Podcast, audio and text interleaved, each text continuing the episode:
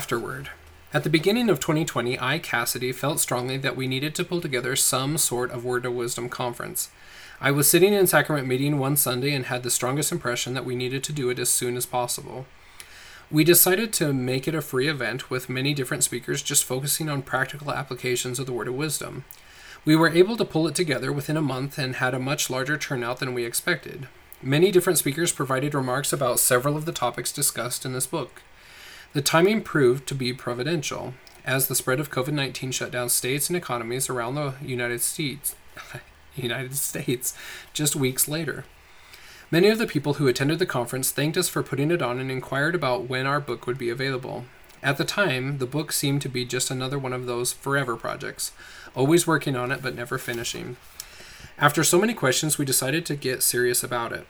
As we dove in, we continued to learn more and more about scriptural health and the Word of Wisdom, and as such, our resolve to live the Word of Wisdom increased significantly.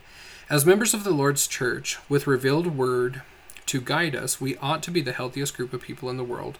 Sadly, this is not the case for those of us who have not yet realized the promised blessings of the Word of Wisdom and the related principles of health. We hope that with some of the information provided in this book, you might seek to know what areas of the Word of Wisdom can be improved upon so that you can obtain those blessings for yourself. No matter where we are on our journey, there is always room for improvement and increased obedience. Perhaps that is why the Lord reminded us within the revelation itself that it is adapted to the capacity of the weak and the weakest of saints. Obedience is attainable by all saints, even the very weakest of us, but it does require reliance on Him. Some may feel that all of this information is empowering and insightful, while others may feel discouraged and overwhelmed at such an undertaking. We once felt both of these sentiments as we began our journey. Let us not forget that Christ caused the lame to walk, the blind to see. He revived Peter's mother-in-law, He healed lepers, and He can heal you. Christ even brought Lazarus back from the dead, so our ailments and challenges can be met when we have faith. As Elder Dallin H. Oaks reminded us, quote, "The healing power of the Lord Jesus Christ, whether it removes our burdens or strengthens us to endure and live with them, like the Apostle Paul, is available for every affliction and mortality," end quote. The Lord is all-powerful and loves each one of us. He can reach out to you where you are and lift you higher. The Lord has asked that each of His saints live the Word of Wisdom, and as such, He will offer as much grace and aid as any of us need to accomplish it. As we increase our faith, miracles are sure to follow.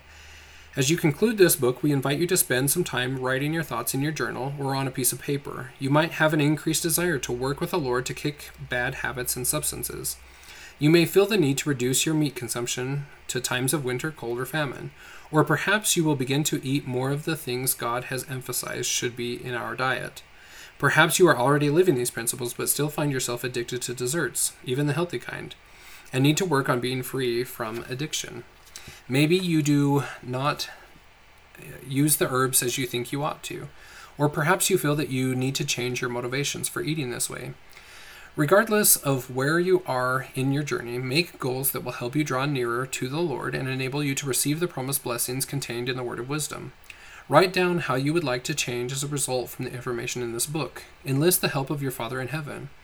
We are confident that as you strive to be obedient and live the Word of Wisdom with exactness, miracles will occur in your life. Told and untold blessings will flow from heaven. We know that you will receive a greater measure of the Spirit than you ever thought possible.